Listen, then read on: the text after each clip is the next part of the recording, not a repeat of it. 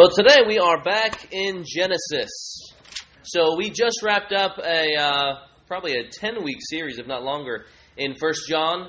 And then now we're picking up a book that we had begun in the beginning of the year. Before 1 John, so basically when we first tackled Genesis, we looked at Genesis chapters 1 through 11. And that more or less covers up the history leading up to the patriarchs. So there you have creation, and it ultimately leads up to the Tower of Babel. And then basically from chapters 12 onward, you're looking at the history of the patriarchs. So you have the forefathers of the faith. So we look at Abraham, as we pick up today, Isaac, Jacob, and then eventually Joseph.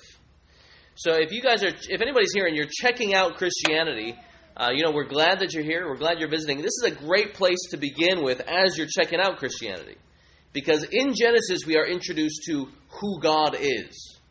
We're also introduced to how exactly does God work with this people, the very people that He's created. And Genesis also, it answers some of the major questions.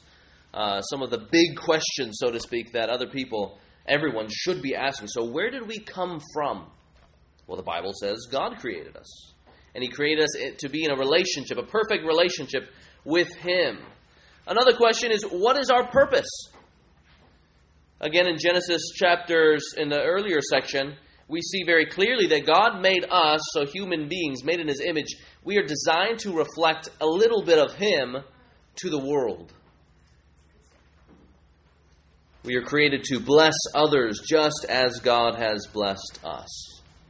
But with all this talk about this perfect relationship, the obvious question as we turn on the news or look around the world today, why is the world so messed up? Well, again, Genesis has answers to that. Genesis chapter 3 there, we see the people that God had created to be in a good and perfect loving relationship with them, they rebelled against God.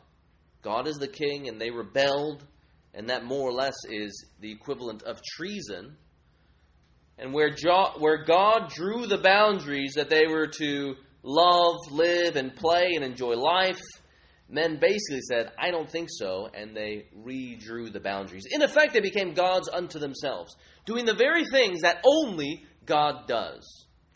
If God determines what is good and right and what is also wrong, and then men come along and redefine those boundaries, they themselves are becoming gods unto themselves. And because of that sin, they therefore plunge the whole human race into sin. And so we are born into sin, as Romans says. We have fallen short of God. We've turned each of us to our own way. That's the story of Genesis 1 to 11. If you were to read Genesis 1 to 11, let's say this afternoon, if you have time, you want to get another devotion in, you see that Genesis 1 to 11 is sort of like this spiral downward. And it's getting larger and larger, and the sin of Adam and Eve then just continues to spin out of control. So in Adam and Eve, you have them sinning against God in Genesis chapter 3. And then in Genesis chapter 4, after they produce children, you have the very first murder. Cain murders his own brother because he's jealous. He's simply jealous. And then later on, you have a descendant of Cain killing a little boy, boasting of his vengeance there. And then the wickedness continues to spin out of control. And then God says in Genesis chapter 6, verse 5, go ahead and turn there. Genesis chapter 6, verse 5. It says, the wickedness of man was great in the earth, and that every intention of the thoughts of his heart was only evil continually. So here, men and women, they're pushing their very Creator, under whom they're supposed to live, they're pushing Him to the peripheries of their life. The very one who sought to bless them and nurture them, Adam and Eve, given their sin and the people's sin, they end up biting that God's own hand, the very hand that sought to nurture them. The wonderful thing, though, is that there is change in the air. Genesis 1 to 11, again, it seems to be getting worse and worse and worse, but there is change in the air.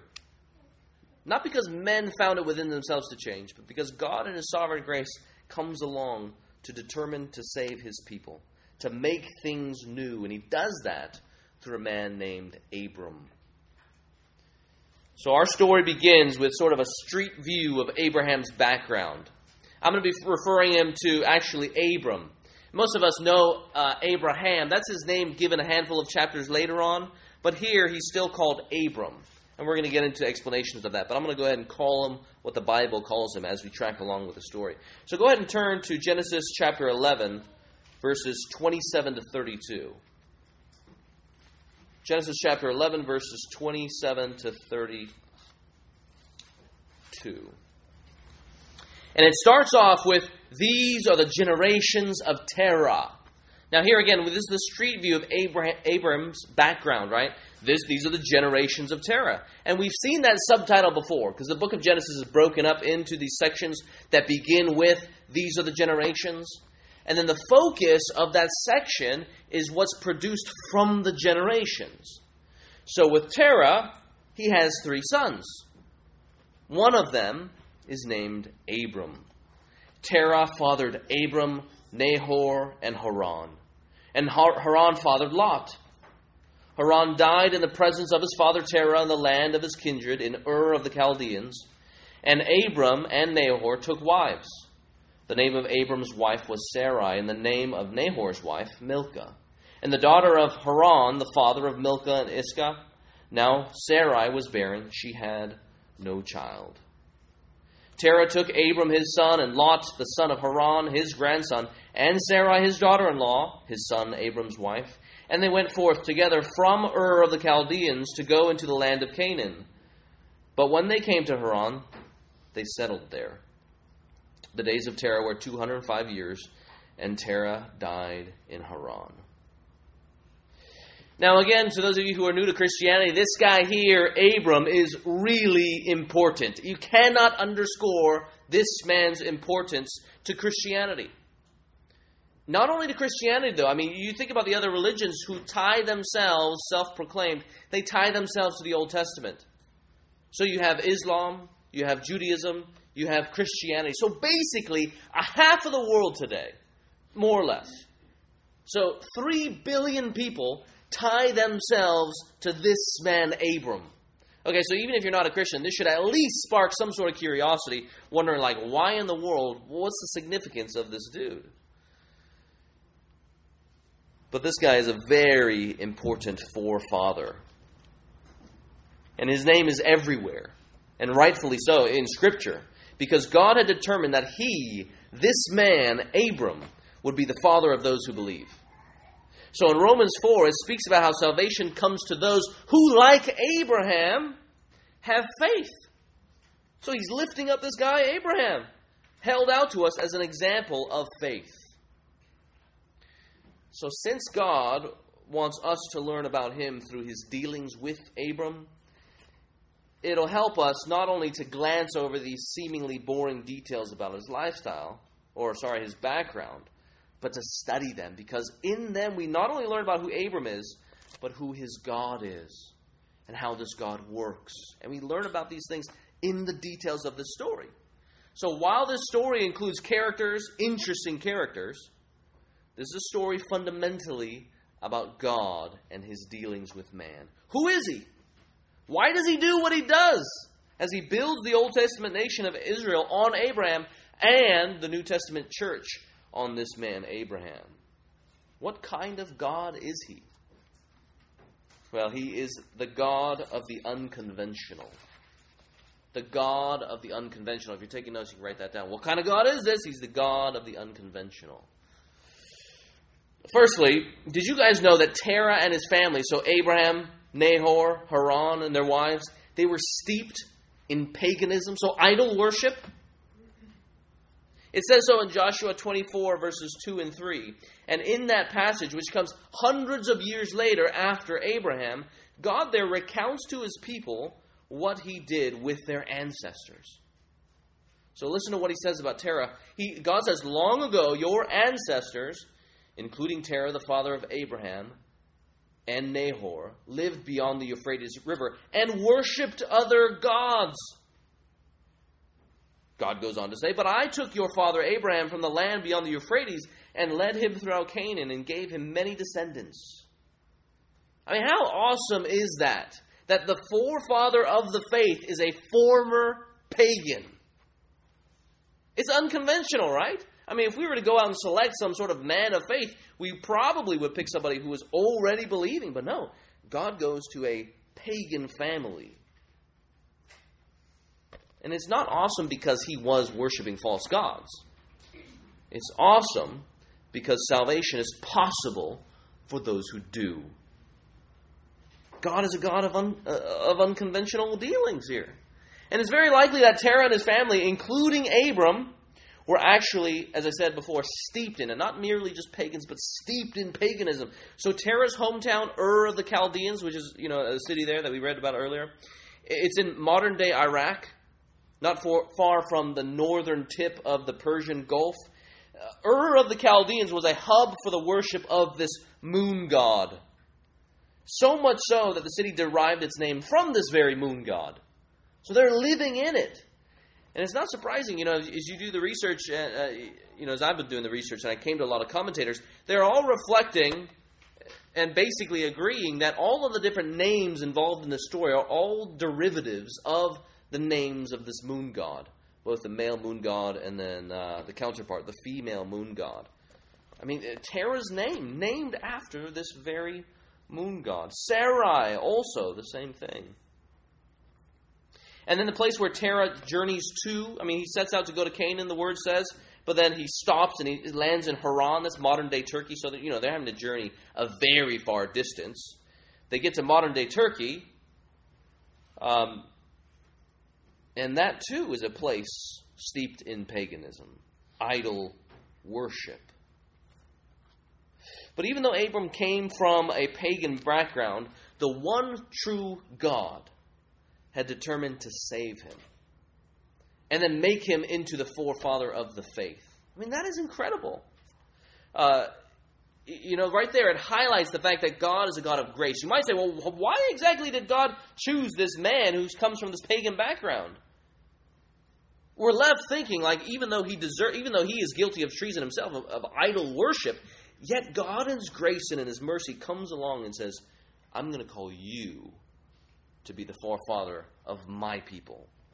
It's grace.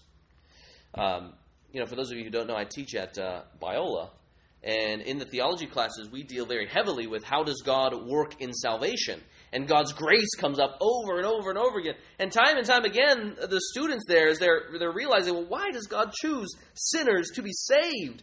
So you're saying that we don't do anything to earn our salvation? And you just sit there and you think, that's what God says? God is a God of grace, a God of the unconventional. Even though we deserve certain other things, he says, I'm going to choose you nevertheless.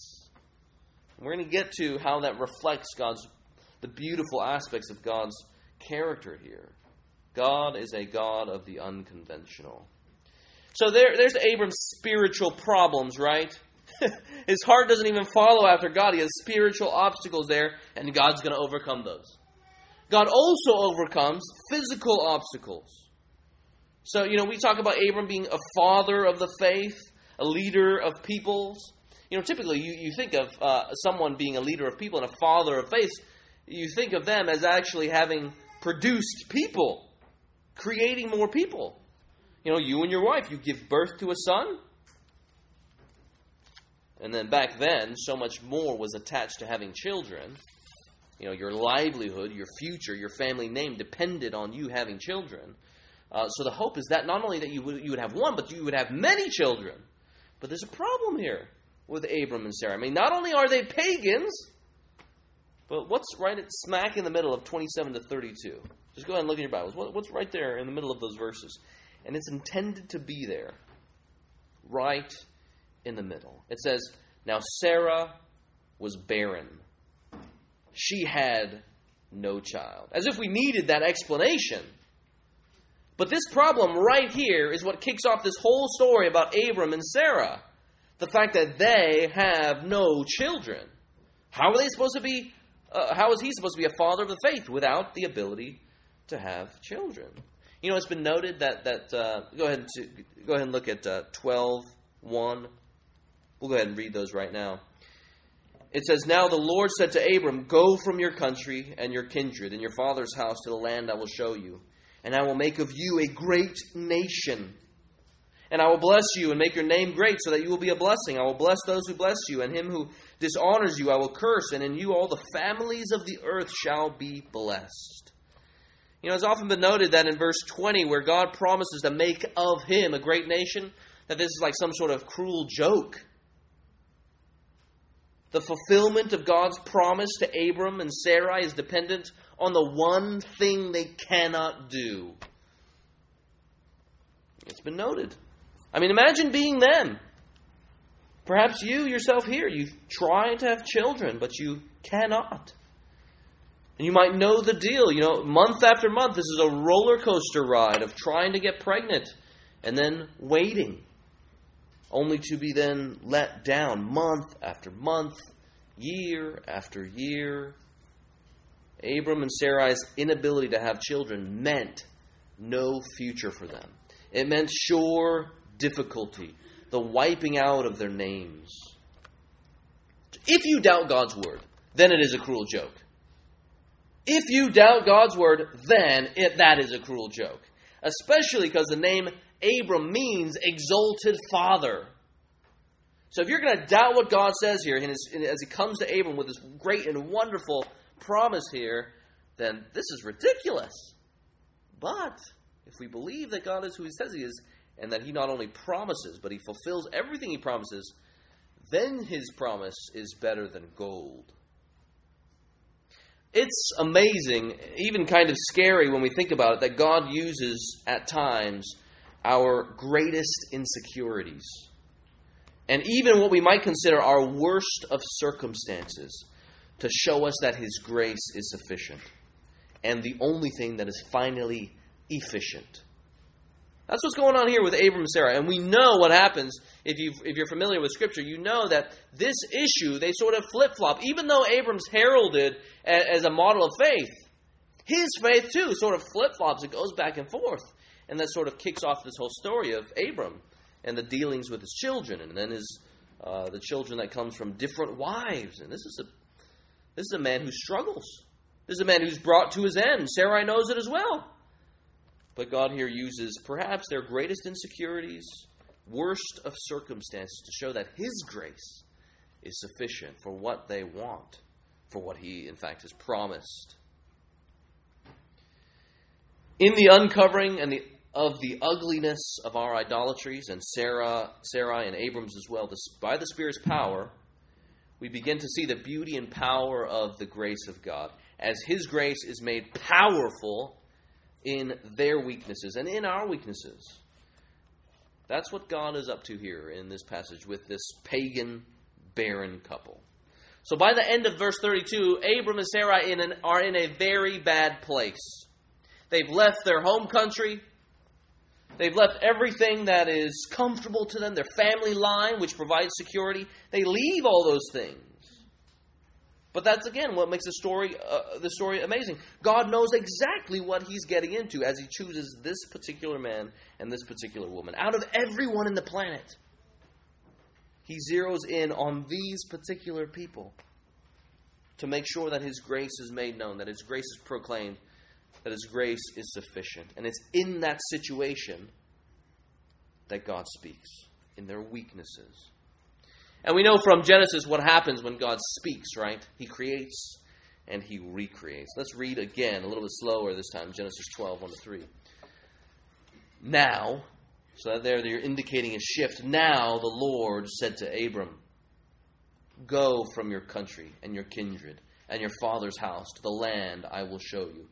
And I will make of you a great nation. And I will bless you and make your name great so that you will be a blessing.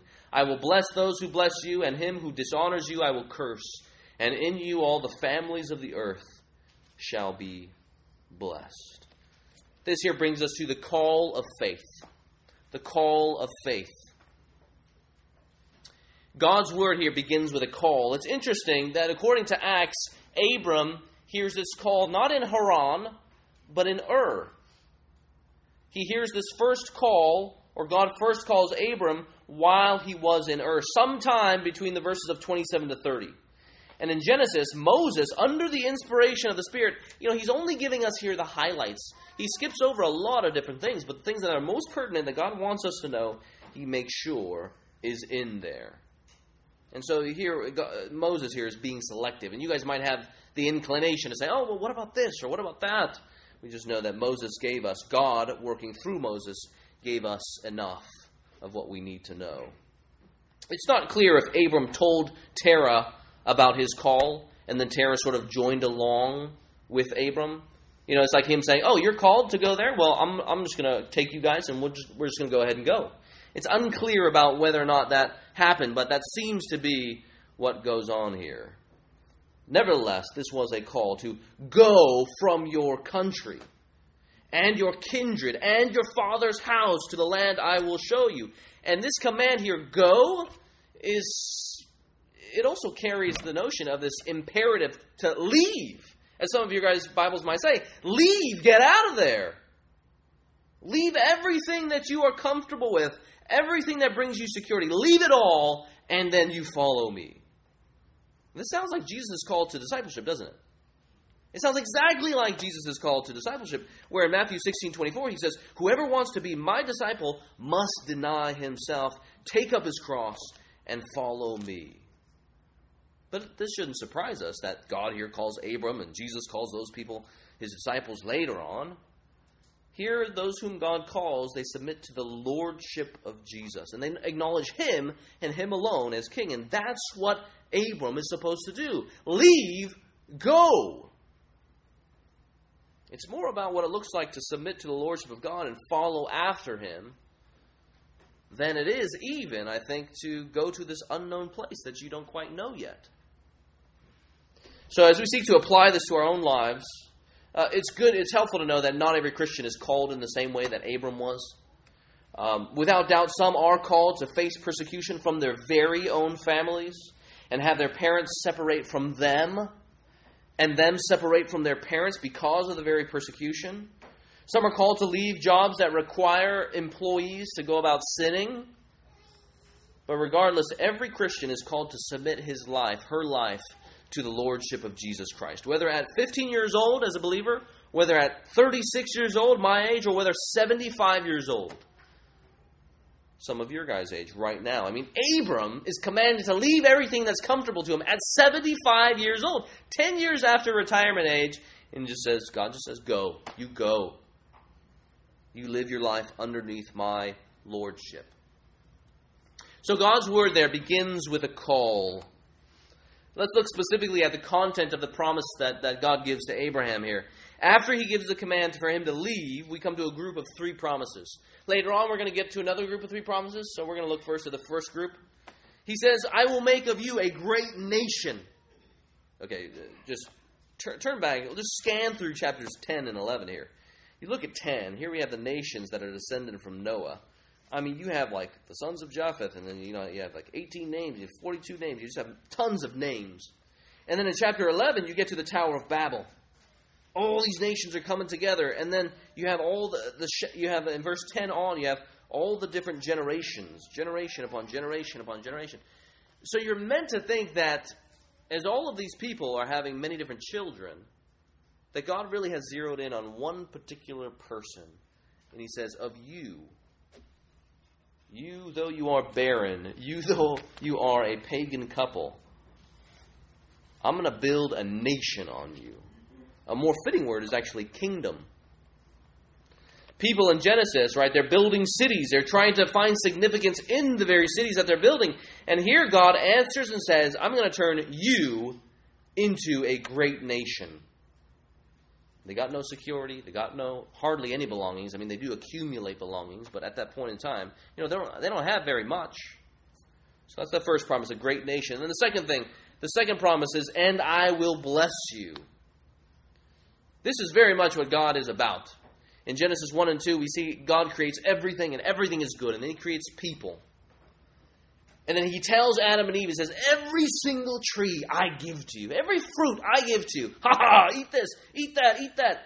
And they're supposed to enjoy all of the blessings of God. even Adam himself, with the creation of Eve, he says, you know, behold, this is bone of my bone, flesh of my flesh. It's this rejoicing in this beautiful gift of God. That's what God is up to here. There he goes again. He's blessing more and more and more.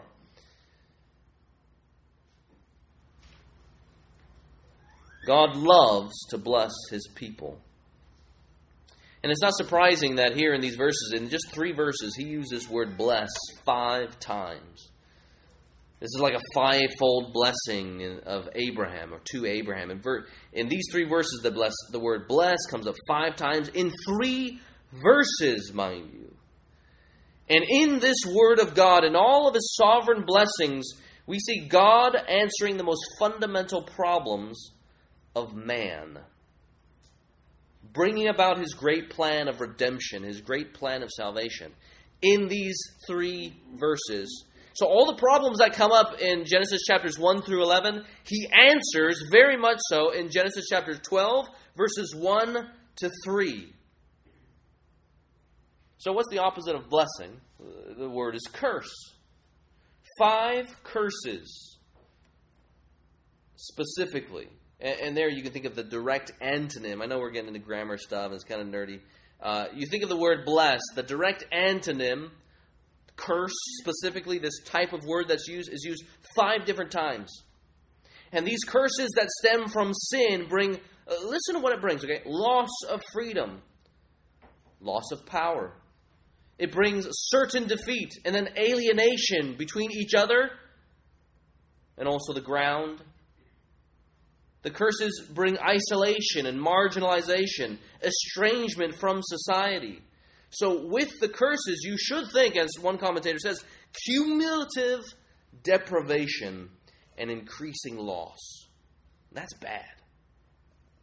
That's what we as sinful people bring upon ourselves. Curses upon curses upon curses.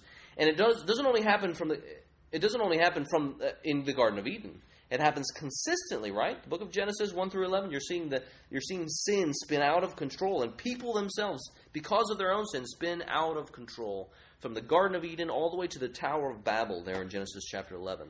But the good news is, whatever kind of defaced world we as sinners create, God in his loving kindness and sovereign providence comes to bless through his powerful word.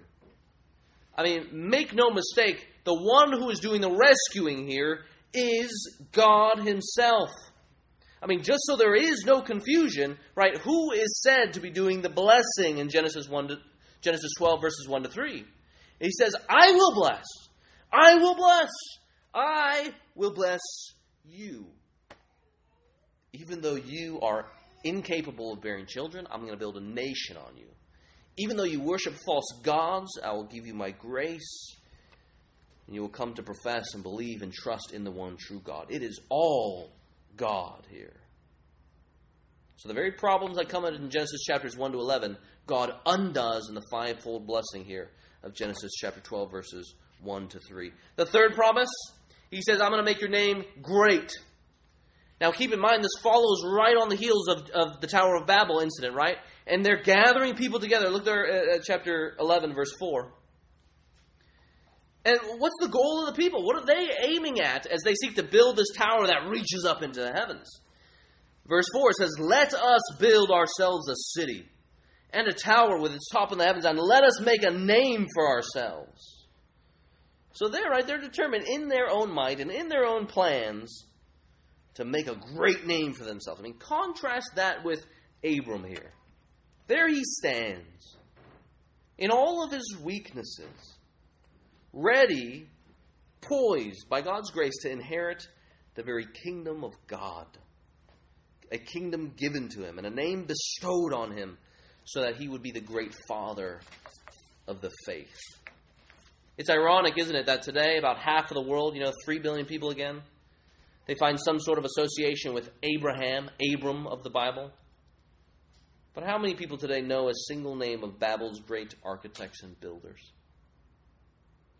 With the greatest men on our side, maybe we'll get a tower or two. Or we'll be able to purchase the Clippers. But with a sovereign God on our side, we are made heirs of his very kingdom. That is incredible. Why is that? Because God is a God of grace. But of course, with all of these blessings, he was not to hoard them. He wasn't just simply the blessing wasn't to end at Abram himself. The passage says that he was to go on and be a blessing to other people. God blesses them or him, and then he calls and causes him to be a blessing to others. It's so that you will be a blessing. And then we find the next group of three promises there. Promise 4, I will bless those who bless you. Promise 5, and him who dishonors you I will curse. So right there, God in these two promises, he solidifies that those of the faith of Abraham would be blessed. That those who stand against God and his people would in fact be cursed. So protection and security are guaranteed with this sovereign God. And then you have promise number 6. Having received all the other blessings, Abram as a blessing would reach the ends of the earth. And in you all the families of the earth shall be blessed. You know that these sovereign pronouncements of blessing upon Abram, these promises don't just have to do with Abram, but they have to do with you. This isn't just a story about the redemption of one man. This has to do with all of us. So you know how the rest of Genesis and the rest of the Bible says Abraham would be a blessing to the world? Go ahead and turn to Genesis chapter 17.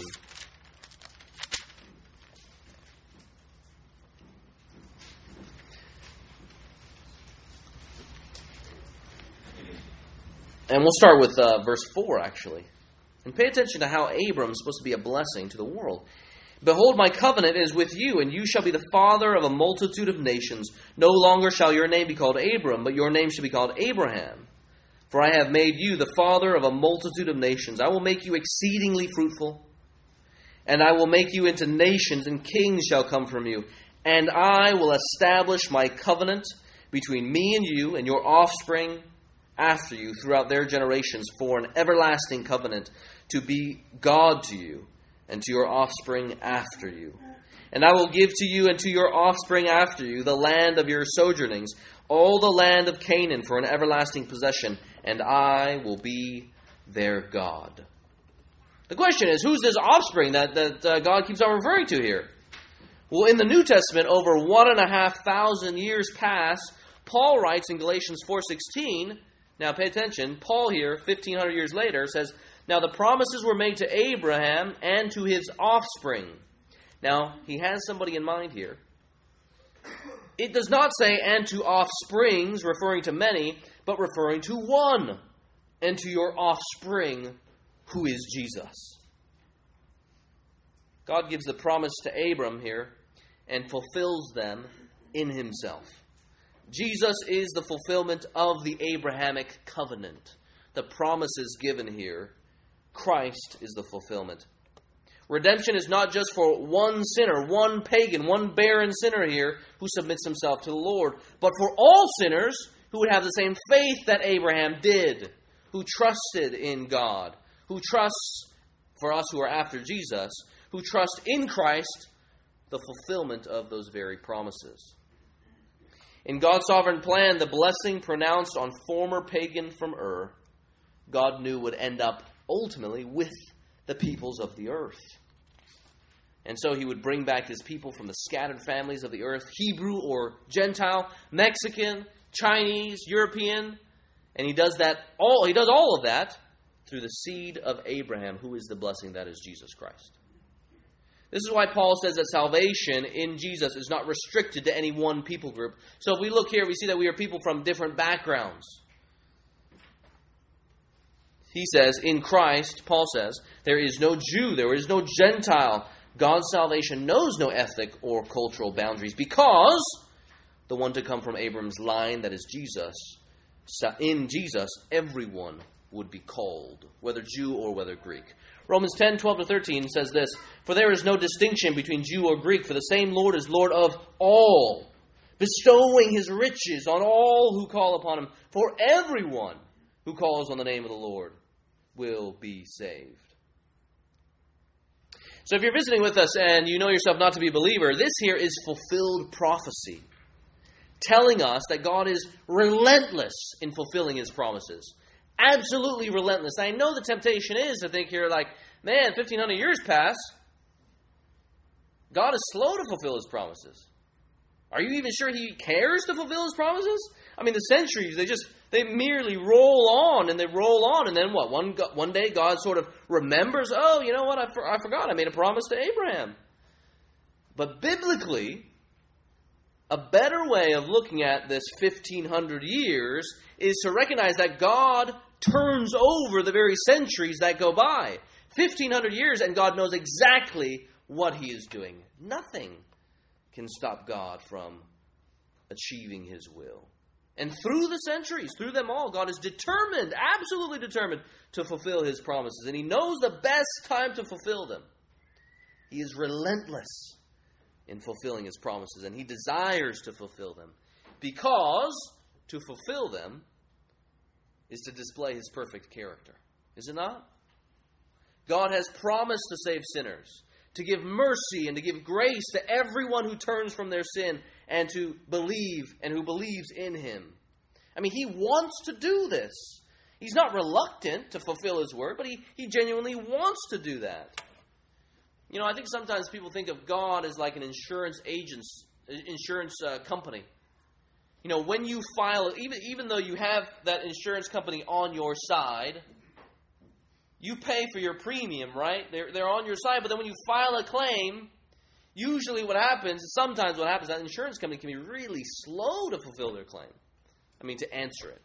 They don't want to give you the money. And so they're going to penny pinch, and they're going to try and read in between the lines. And so you end up, even though your insurance company is on your side, you end up having to go back and forth and say, look, you guys promised to do this. Give it to me. God is not like that at all. He says, you have a claim, you want something, you draw from me. You come and you draw from me. You want mercy? Draw from me. I give it to you. You want grace? I'll give it to you. Come. You guys hear about that hidden cash guy who's hiding cash in L.A.? Yeah? Have you guys heard about this hidden cash? Raise your hand. Yes. Okay, there's this rich guy who's being very kind and benevolent. He's hiding cash in envelopes. And you got to follow him on Twitter. And he'll let you know, like with a picture, like of a palm tree. He'll take a picture of the palm tree. There's cash there. And so everyone's like thousands of people running around finding cash.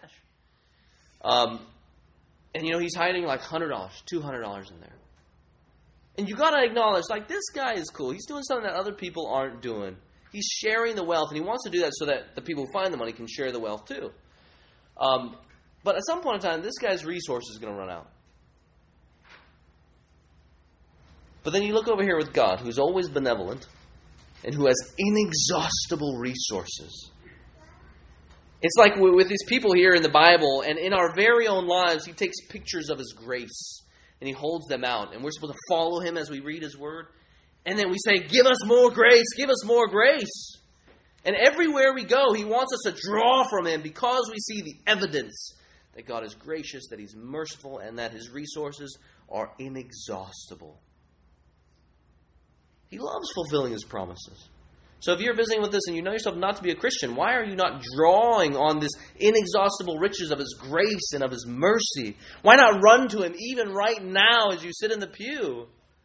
Because that's what he loves to do. He promises to give it to you. And he promises grace. Unsearchable grace. His love that cannot be measured if you would repent and believe. And he calls you to do that now. He's promised to save sinners, and he loves saving sinners. It's amazing that as much as God is holy, you know, I think we generally have an understanding that God is holy, that he's righteous. As much as he is holy and righteous, so he is forgiving, loving, merciful, gracious. And so he brings people into his family when they repent and believe. He declares them righteous. You want to be righteous? I give you my righteousness. I give you my grace. I give you family. I adopt you into my very own family. And I call you one of my own children. Even though you might have been worshiping other gods, guilty of treason. So that was the call of faith. We looked at the promises. Now we move on to the obedience of faith. The obedience of faith. Look at Genesis chapter 12, verses 4 to 9. So Abram went as the Lord had told him, and Lot went with him. Abram was 75 years old when he departed from Haran. And Abram took Sarai his wife, and Lot his brother's son, and all their possessions that they had gathered, and the people that they had acquired in Haran, and they set out to go to the land of Canaan. Here, what does this faith look like? This obedience of faith requires action. It always requires action. Just as Abram was to go and heed the Lord's command, so followers of Jesus are told to count the cost, to deny themselves. I love how even in the structure of this passage, the story, it's just so clear. I mean, 12:1, it says, and the Lord said, go, leave. And then in 12:4, it says, so Abram went. And he went as the Lord had told him. This is the obedience that led to action, even when he didn't have all the details, right? He had no idea how the Lord was going to give him children. But nevertheless, he went and he believed. He had no idea how he would make a great nation out of him. But yet, according to God's call, he said, I am going to follow him. Not only does this obedience of faith require action, it requires belief in God and his word. Abram needed to trust in God's word. So look at his travels there in verse 6. It says, when they came to the land of Canaan, Abraham passed through the land to the place at Shechem, to the Oak of Moreh. At that time, the Canaanites were in the land. So here he's passing through this land that he's about to inherit, and he comes to the place at Shechem, the Oak of Moreh. And Shechem is basically at the heart of Canaan, a very important place that's going to come up again and again and again throughout the book of Genesis, and then also in other books. But he's basically arriving at the place of Shechem. Now, the place probably indicates something like a pagan shrine. He comes to this place. There stands Abram, a former pagan, in a pagan land, at a pagan place of worship, surrounded by pagans.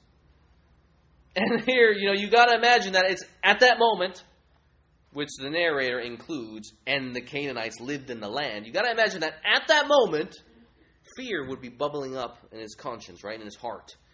Here is a man who is a follower of the one true God amongst people who are pagans.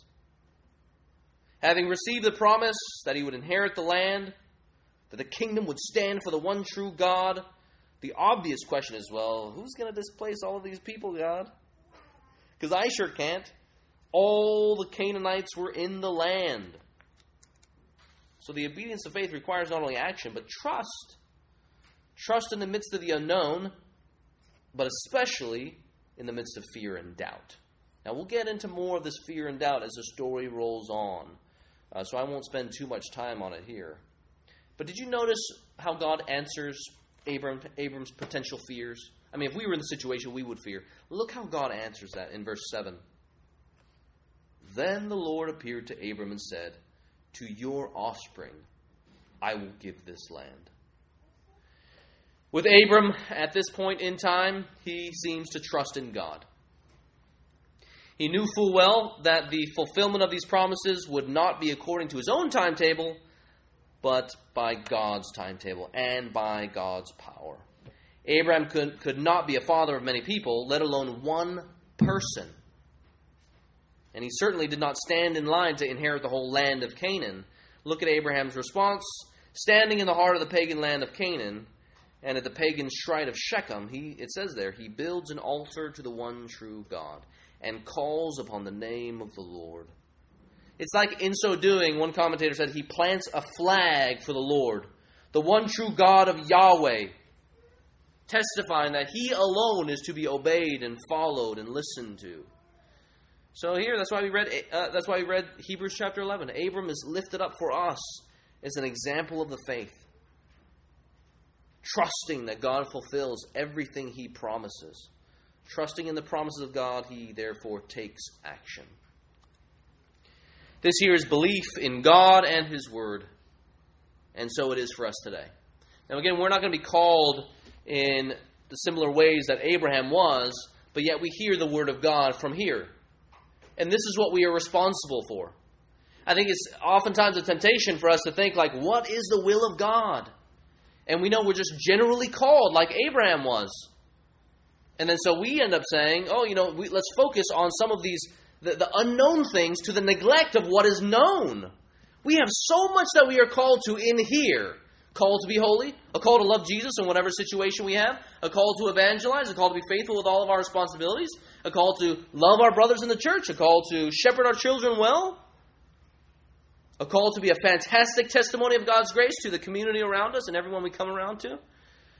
But yet for some reason we are consumed with knowing or trying to discover, uncover the things unknown when there is so much here that is known.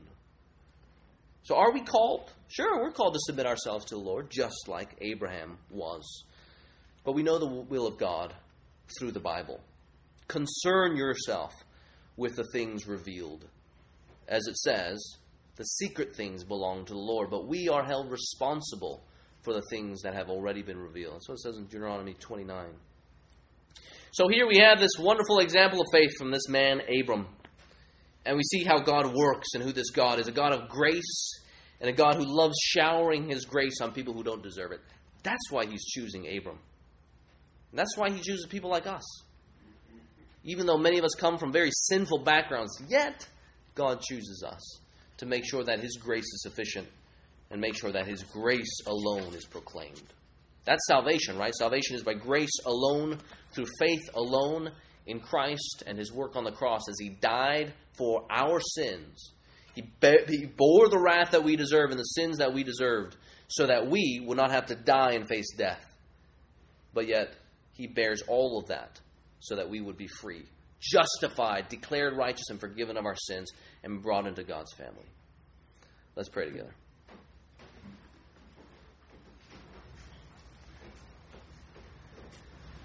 Our Father in heaven, Lord, we thank You for Your grace that is so clear here in this story. And we thank You, Lord, that You are a God who works in very unexpected ways, at least unexpected to the human worldly mind.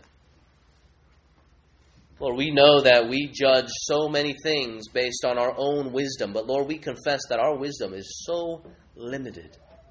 But Lord, as we see the ways in which You work, so we see Your character, Your gracious and merciful character.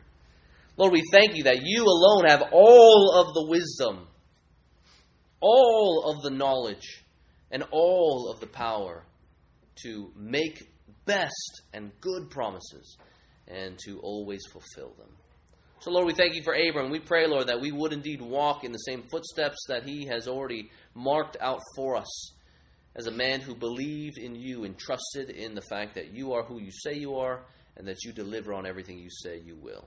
In Your name we pray. Amen.